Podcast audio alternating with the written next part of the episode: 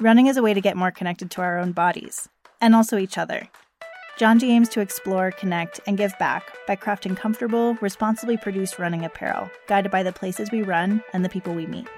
And because Janji works with artists and communities globally, they identify and partner directly with local water nonprofits working on clean water solutions, with each new country their collections pay tribute to. Learn more at janji.com. And stay tuned for later in this episode when we share how you can get 15% off your next order of Janji.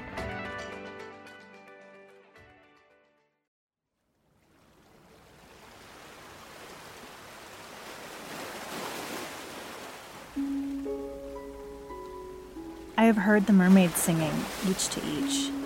I do not think that they will sing to me.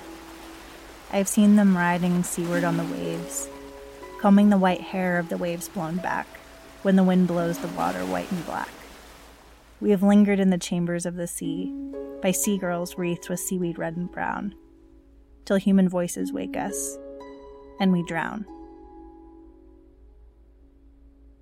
British poet T.S. Eliot wrote those famous words in the early 1900s, and it's just one of the many, many places we can find fantastical stories about mermaids.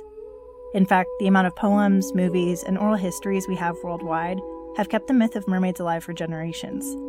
And with all the romance, lust, mystery, and occasional danger folded into nearly every mermaid tale, it's somewhat easy to explain our fixation on these characters in fact, there seems to be a socially perpetuated allure to their beauty and femininity. And although enchanting, where these stories ensnare us all is how one dimensional they can sometimes be, especially when we have so often not looked past surface level mermaid archetypes to explore these mythological creatures at greater depths. And when it comes to sex outside, it didn't take much searching to realize just how much there actually is to unpack. From hypersexualization historically and present day, to body image expectations in these characters, to hyperfeminization and gender norms as a whole. In short, there are a lot of ways that mermaids and merfolk as a whole have been confined to specific, prescribed imagery and stories. And often what gets left out of the mix is that there are a lot of ways that mermaids have not only evolved over time in the past, but are currently expanding their own worlds too. And yes, we know, mermaids are not currently considered a part of scientific ecology but they still impact our world all the same. The stories we tell one another, the way we create and uphold beauty standards, the way we underline gender and heteronormativity.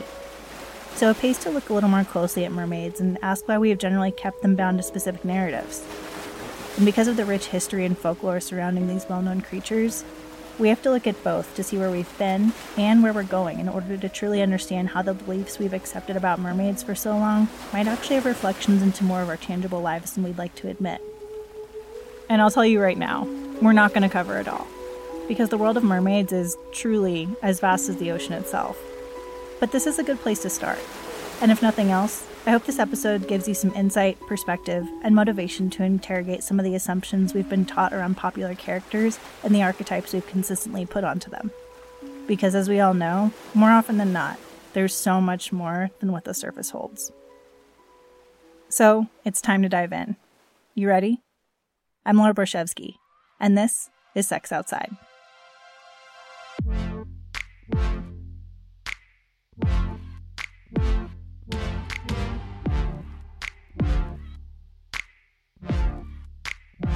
When you think about it, no two fish in the ocean are the same, and mermaids are technically part of two worlds, ocean and land, you're not quite sure where you kind of belong in, but you are this creature that embodies the harmony between both.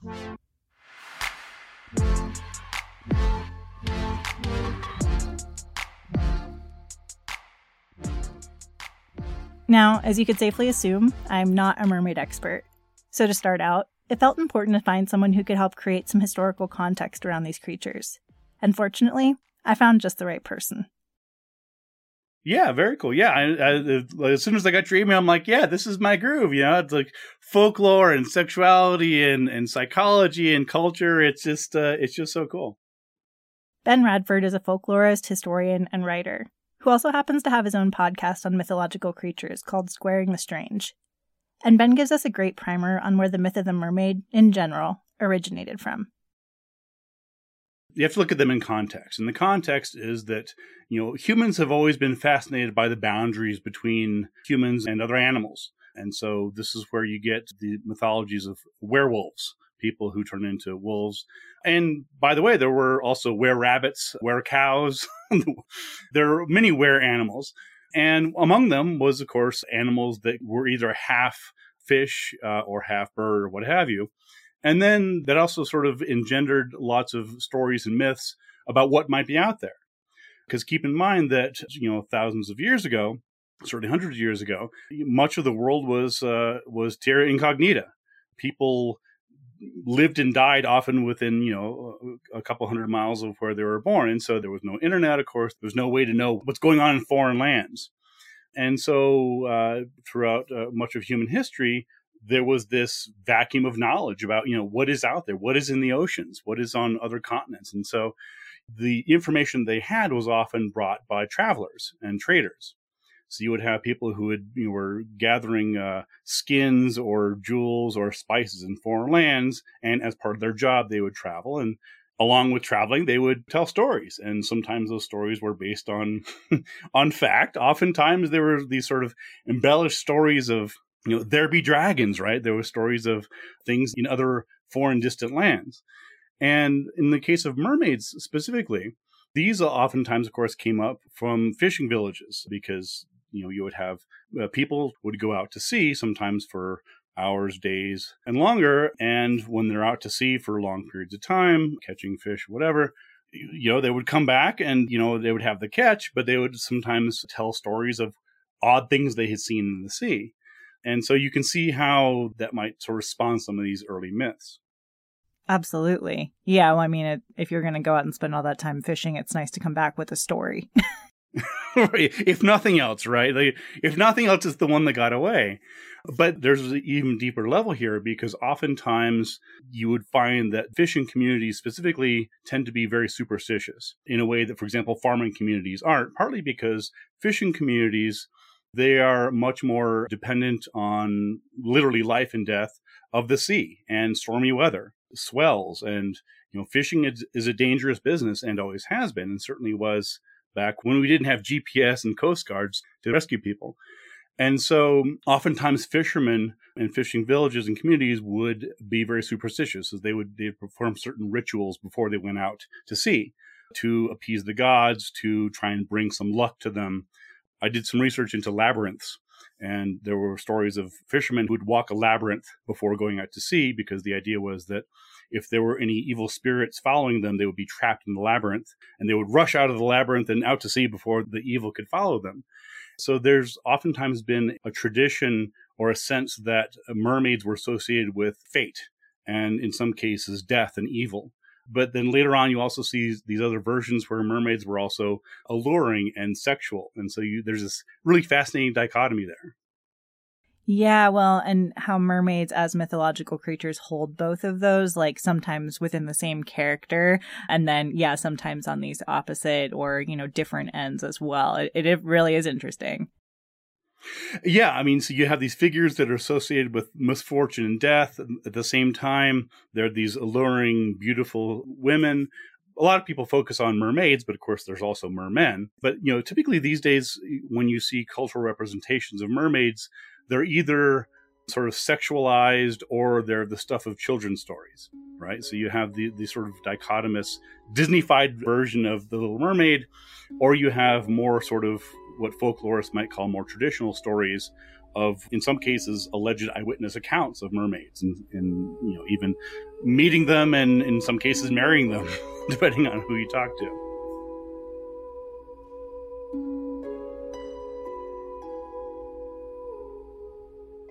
Everybody. I go by Nymphia the Nautilus Mermaid, but my real name is Gabrielle Rivera, and I am a professional mermaid based in Oakland, California, within the Bay Area itself. Speaking of meeting mermaids, let's jump ahead to present day for a minute. Gabrielle Rivera, who also goes by Nymphia the Nautilus Mermaid, is a professional mermaid based on the West Coast.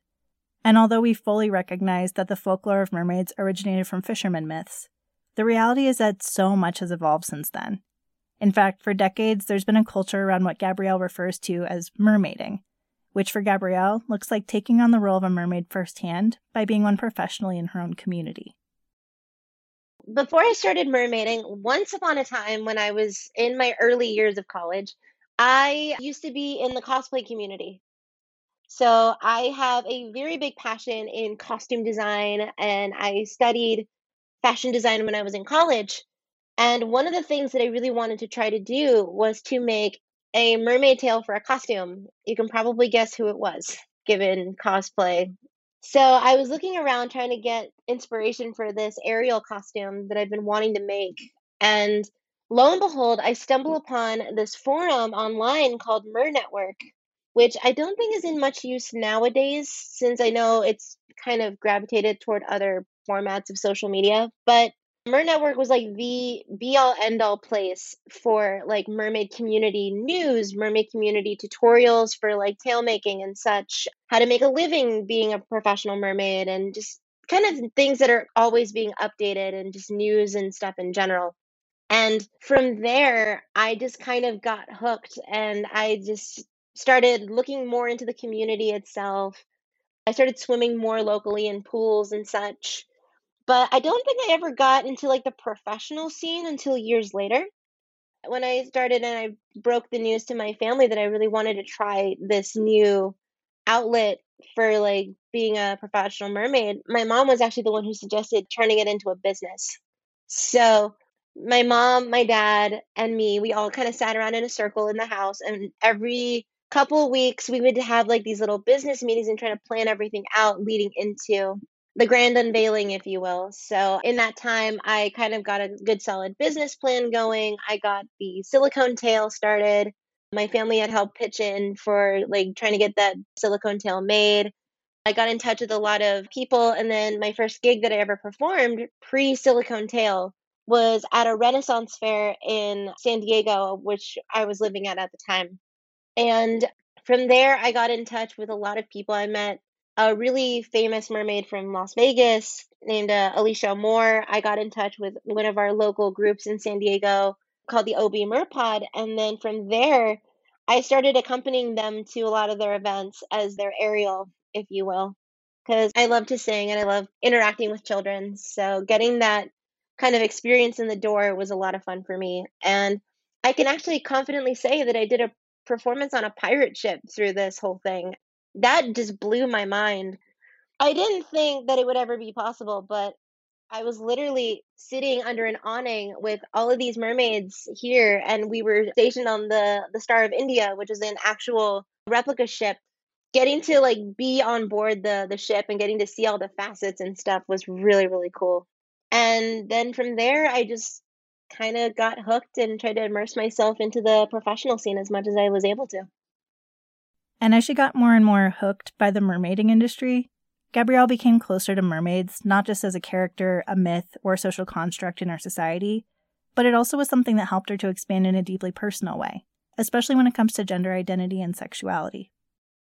Oh gosh, I mean, it's very much a transformative kind of experience for me personally, at the time when I started mermaiding, I hadn't officially come out as being transgender or getting into my own gender identity. And I just kind of cross dressed for fun in regards to like cosplay and such. So I feel like because of mermaiding and because of the way that it translates my own femininity, I think it really made such a difference because it was like I feel at my most feminine when I'm in full costume. So wig, makeup, hair, mermaid top, mermaid tail, or even like if I'm wearing like a one of the land versions of my character's costumes. I truly feel like I'm at my most feminine. And I think that in itself is really wonderful because it really shows that a passion that you love and a passion that you have wanted to try to get into for many, many years, it truly transforms you from the inside out. And I think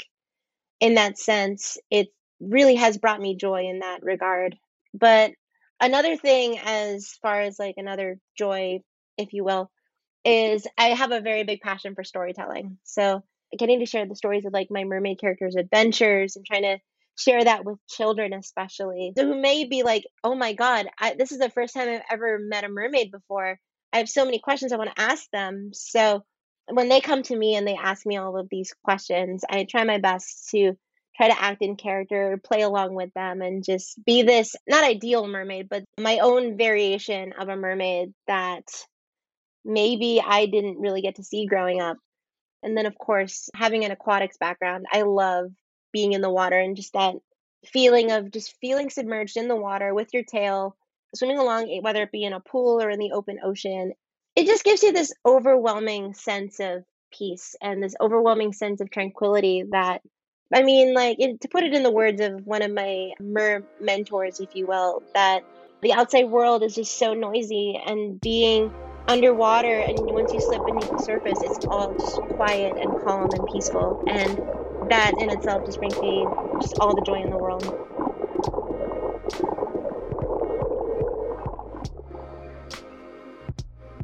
The freedom to be yourself away from the world above and any expectations our society has created around gender and sexuality, it's something that Gabrielle finds in mermaiding, which feels especially meaningful because as we peel back another layer of mermaid storytelling, we often find prescriptive, heteronormative, binary gender roles that are played out and reinforced through fishermen and pirate tales alike. And this isn't specific to one country or culture. Ben points out that, worldwide, mermaids have often been the focal point of many stories that underline specific gender power dynamics there's lots of different cultural versions of mermaids. So even though the, the version that we see, again, the most common one with you know, Little Mermaid and the, the Disneyfied version of the Hans Christian Andersen story, which, by the way, if you don't know the original story, it's pretty grim. it's not it is not the cutesy version you see, but there's versions again in Asia in Japan in India and elsewhere. So it really is a cross cultural phenomena, and it really is more interesting than people sort of maybe give it credit for. I mean, we sort of see mermaids these sort of cute things, you know, they're on Starbucks signs and this and that. But when you do a deeper dive, pardon the pun, you really find a lot of fascinating folkloric and social and cultural aspects to it. You can look at the Selkies, for example, which were creatures that would come out of the ocean and they would be seen as these bathing beauties. They were actually seals. Once they come upon shore, they would drop their seal skin. And the story is that passing by men, usually fishermen, would see and fall in love with these bathing beauties, and they would actually steal their seal skins, and that would prevent them from going back into the ocean. So, again, in, the Selkie traditions, there's lots of these uh, dynamics of particularly women crossing boundaries and not being able to go back because of gender dynamics. So, mermaids, selkies, what about sirens?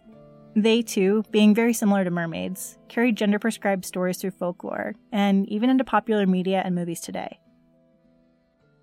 There isn't a hard and fast distinction, actually. In folklore, as you know, there's lots of fuzzy boundaries. And so there are very few hard and fast distinctions. Well, this is X and this is Y. Well, in folklore and in stories and in what people believe and tell, there's lots of fluidity to them. And one of the parallels, of course, is that the sirens, part of their name is they would call the story, part of the legend of the sirens is that the, the sirens would be out typically uh, along rocky shores and, and places like that. And the idea was that fishermen who were out, again, for hours or days at a time would sometimes hear this beautiful singing and you know they would stop their fishing and they would be enchanted by this and they would peer around trying to figure out where this beautiful singing come from and the story is that they would then see these these beautiful women uh, on a nearby shore or rocks or shoals and they would be drawn to them and they would steer the boat towards them to go see these beautiful, mostly naked women. But this would be, of course, their doom because what the sirens were actually doing was drawing the ship towards rocks, and the ship would be destroyed and the, the sailors would drown. And so there's lots of overlap between mermaids per se and sirens. So it's a bit of a blurred distinction.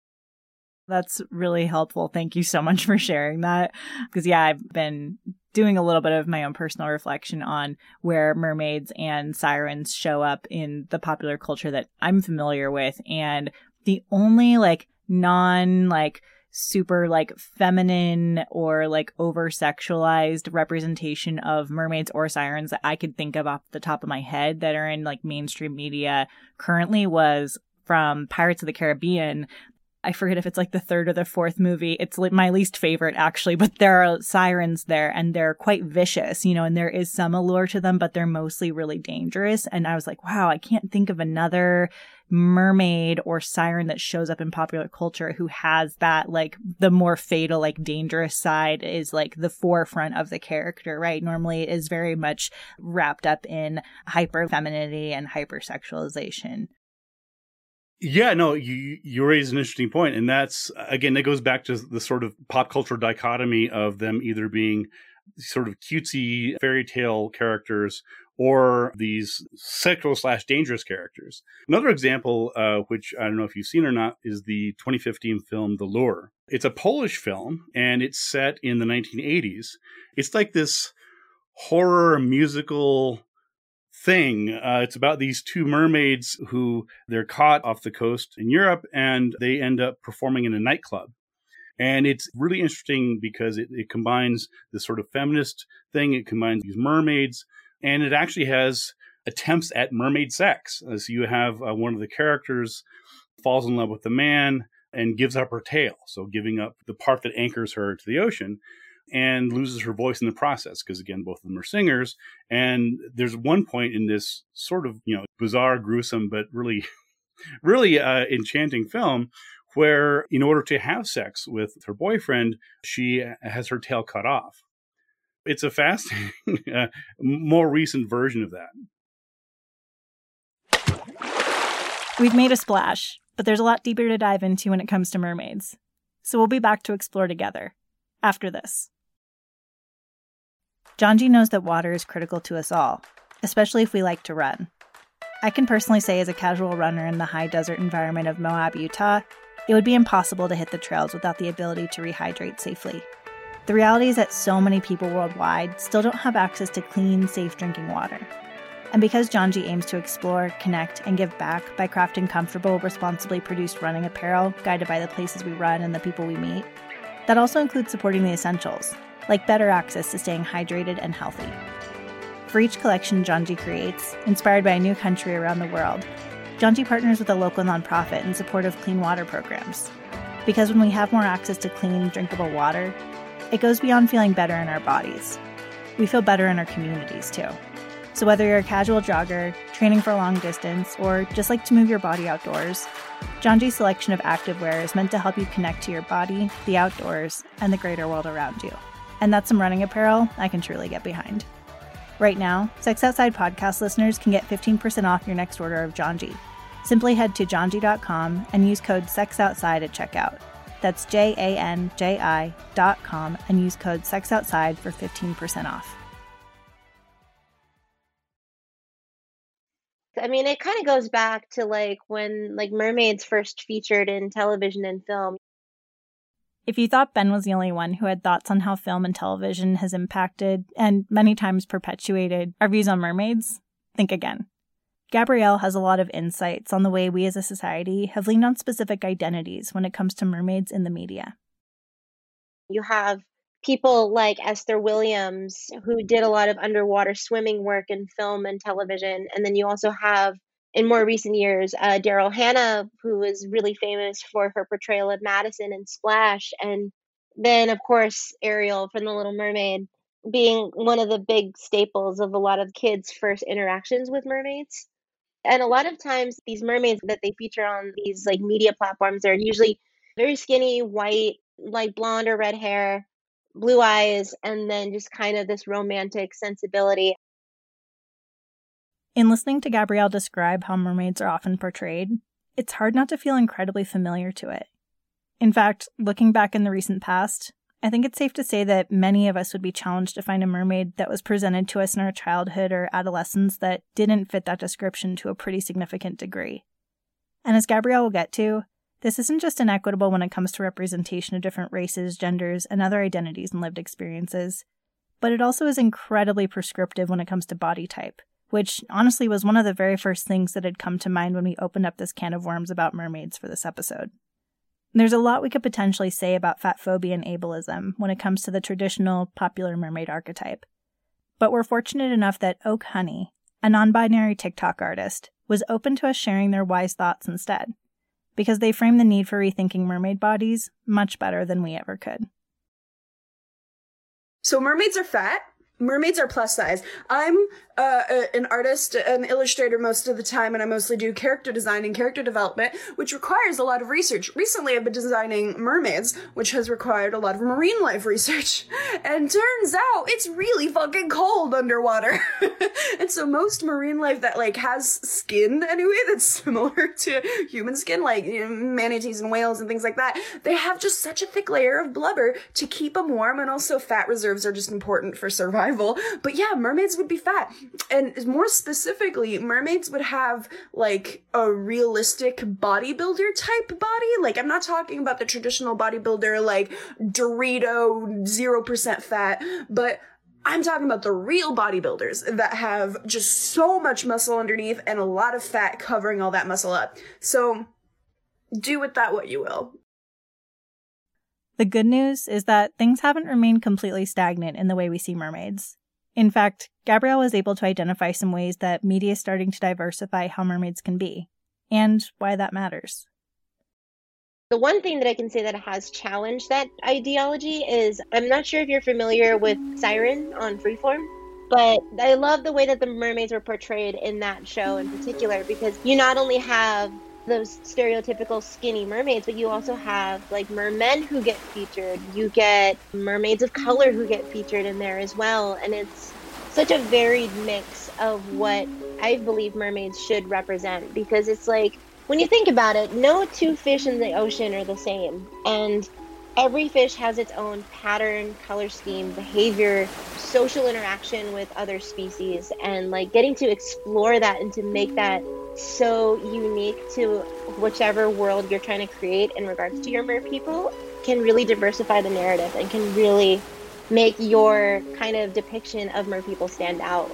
And aside from Siren, you also have, um, if you want to go way, way back, uh, The 13th Year was a Disney Channel original movie that actually featured a merman as its main character it felt kind of like a reverse Little Mermaid. It was like a teenage boy in high school was going through these changes, and turns out that he was the son of a mermaid, and he starts kind of going through this awkward stage of puberty.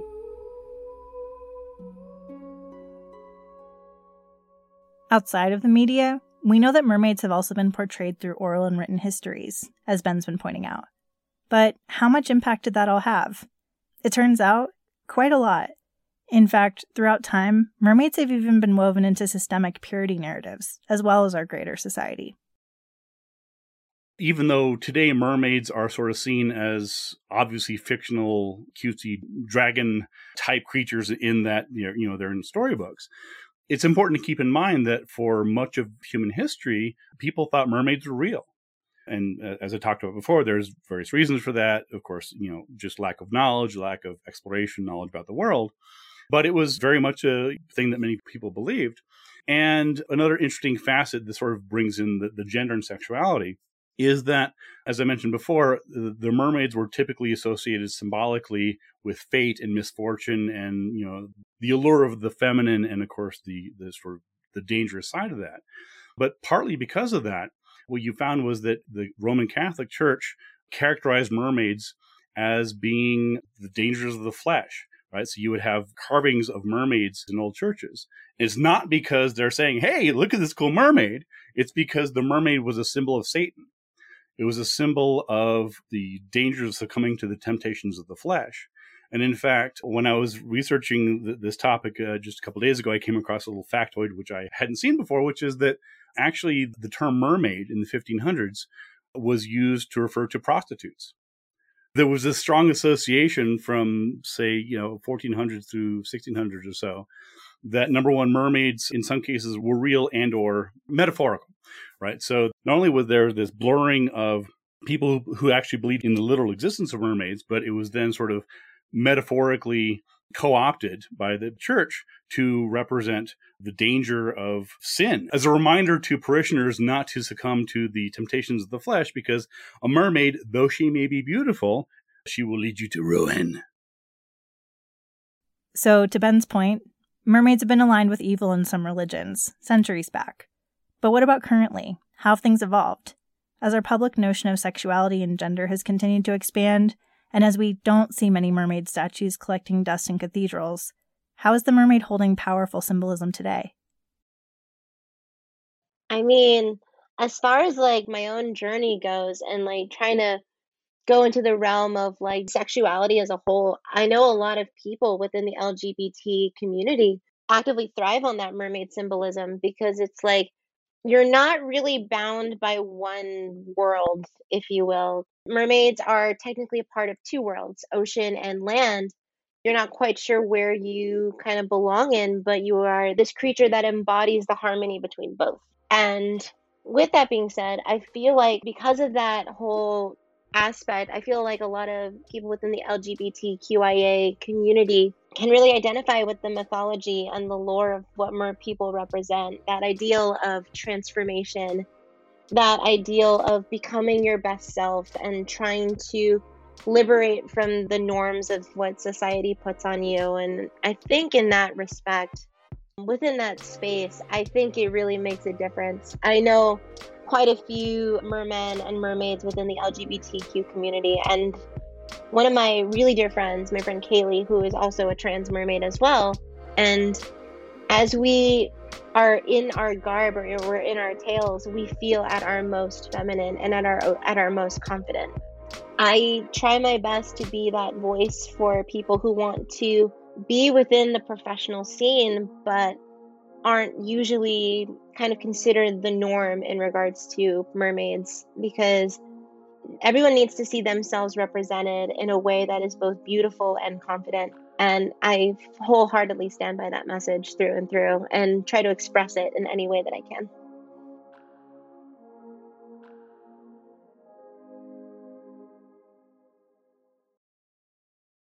And they're really good by the way. I was super impressed by the athleticism and the beauty and the grace. I just i couldn't do that. I'd be drowning. I'd be this bobbing white lump at the top screaming and flailing. As we've touched on so many different facets of mermaids in this episode it only seemed right to turn our attention to the modern industry around it all. While ben may not be cut out for professional mermaiding as an actor and athletic swimmer gabrielle spends much of her time mermaiding as her character nymphia that said, there's many more aspects to mermaiding than performance. Oh gosh, it's such a varied occupation because there's so many facets to like the mermaid world and the mermaid kind of career in general. You have people who are active performers, they do like birthday parties, corporate events, weddings, Renaissance fairs. There's so many things you can perform in in in terms of like mermaiding. I've also done like nightlife and nightclubs and such. Nightclubs are actually one of the origins of much of the current day industry around this profession. And Ben, as you can imagine, has some quick history on it all. One of the traditional and original mermaid shows was at Weeki Wachee in Florida. Weeki Wachee is probably America's best known sort of mermaid show. And it, opened in 1947 and it's sort of famous for many things. It's a water park, but it's the mermaid show is their specialty. Originally, they didn't have tails, actually. They were just women who were good athletic swimmers who would do these graceful flips underwater. And originally, the mermaids were called aquabelles. So aqua meaning water, of course, bell being the beauty, the, the feminine sort of thing. And there were both male and female performers at the beginning, but the women were much more popular. but what was interesting, and when you sort of dig a little deeper into it, was that there was this sort of sexualized aspect to it. Because it wasn't just that the mermaids were swimming and doing flips and you know waving to kids, which they were, but there was also the sort of male gaze aspect. Because you had these mermaids they're behind glass so there's this sort of you know metaphorical window through which you're seeing them. You know sometimes uh, you know pretending they're not being seen right? They're they're bathing they're you know they're doing these you know sensual feminine things and of course being seen in the process. And so the female audience members many of them were probably thinking how cool it would be to actually be a mermaid right? They're like oh the the freedom the the feral the the power. And the men are thinking hey that's a hot mermaid right? You know i wish i could get in there. And a lot of the mermaids originally, not only were they doing these flips and turns and these graceful things underwater, which is all beautiful in and of itself, but they were often framed with, uh, shall we say, phallic imagery. So the mermaids would, they ate a lot of bananas. They drank a lot of Coke from glass soda bottles very slowly and lovingly. You can you can guess where that went. As I recall the story, finally at some point it's like, you know, can we make them do apples now and then? Surely these mermaids don't only eat bananas slowly and lovingly in profile. Mermaid shows have been held at Weeki Wachee since the late 1940s, and they're still going today, though it seems as though less bananas are involved. And mermaiding as a whole, as Gabrielle has been sharing through her own insights into the community, has evolved so much as our thoughts around what intentionality, inclusivity, and equity looks like, including through characters we're familiar with, like merfolk. And as it turns out, there are many, many ways to get involved in mermaiding these days, which has led to a huge opening for this community, from actors and makers to small business owners. You can also run an Etsy store where you make like mermaid themed things like mermaid tops, tail making is also a big one, accessories, crowns, things of that nature that kind of get the costuming and the look of a mermaid. And then you also have like mermaid photographers who will do like mermaid transformations. They'll take like regular people from just anywhere and then they'll transform them into a mermaid for like a really fun photo shoot or maybe like a surprise outing with friends. And it's just, I think the market of like the mermaid realm, if you will, is just so big and so varied. It's kind of hard to really explain how to kind of encapsulate it all into one thing. But it just kind of shows how big and varied everything is because it's like there's not really one way to mermaid as a professional or to be a mermaid who makes a living creating mermaid themed things or mermaid content and such.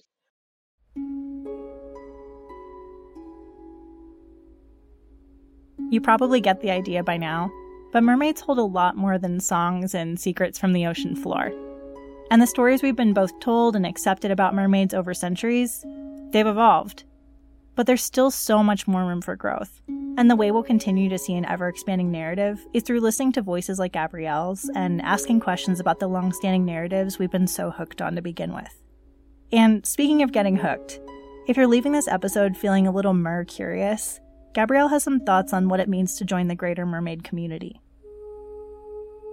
if you want to join in the mer community, just bring what you have to the table. The mermaid community itself is such a safe space for all backgrounds, regardless of your race, gender, sexuality, religion, what have you. We do what we can to like make sure that everybody feels welcome and is able to hold their space within our community. And as a community, we should have this ideal of unity with everybody. And everybody within our realm is allowed to kind of share the floor and bring what they have and be themselves. And so, if anybody out there who's listening might want to take a dive and just jump into the community head on, like by all means, you are more than welcome to be a part of our world, if you will.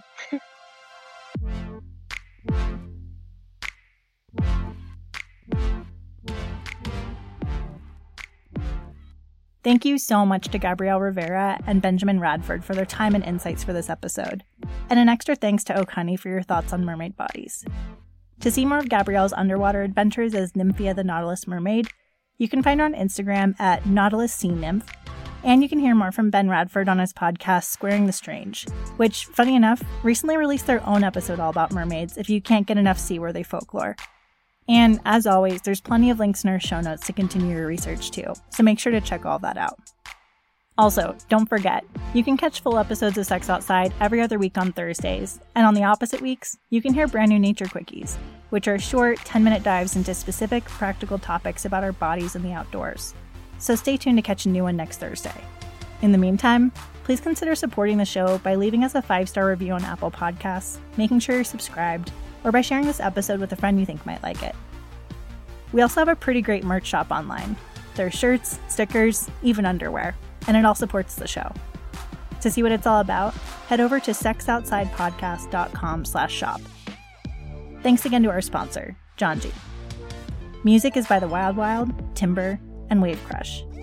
I'm Laura Borichevsky. Thanks so much for joining us. Until next time.